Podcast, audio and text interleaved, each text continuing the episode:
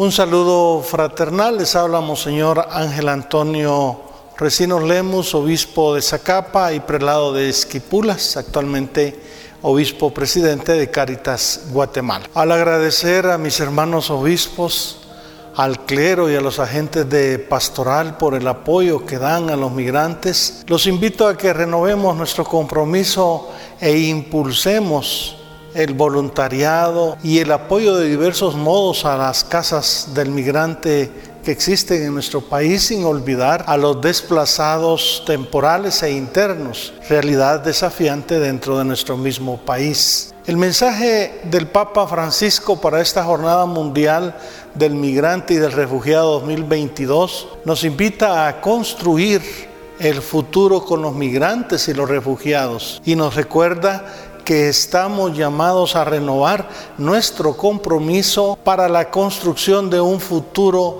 más acorde con el plan de Dios, de un mundo donde todos podamos vivir dignamente en paz. El proyecto del reino de Dios es inclusivo. En él se sitúan las personas más vulnerables. Hoy pensamos en los migrantes y refugiados, desplazados y víctimas de la trata. El Señor nos invita a descubrirlo y ayudarlo concretamente en el hambriento, el sediento, el forastero, el desnudo, el enfermo y en los privados de libertad como nos recuerda el capítulo 25 de Mateo. Podemos madurar en humanidad y construir juntos un nosotros más grande, que podamos aprovechar el material enviado por la Pastoral de Movilidad Humana para la celebración del trido de esta Jornada Mundial del Migrante y Refugiado del 25 de septiembre, intitulada Construir el futuro con los migrantes y los refugiados. Señor, haznos instrumentos de tu justicia para que donde haya exclusión florezca la fraternidad y donde haya codicia florezca la comunión.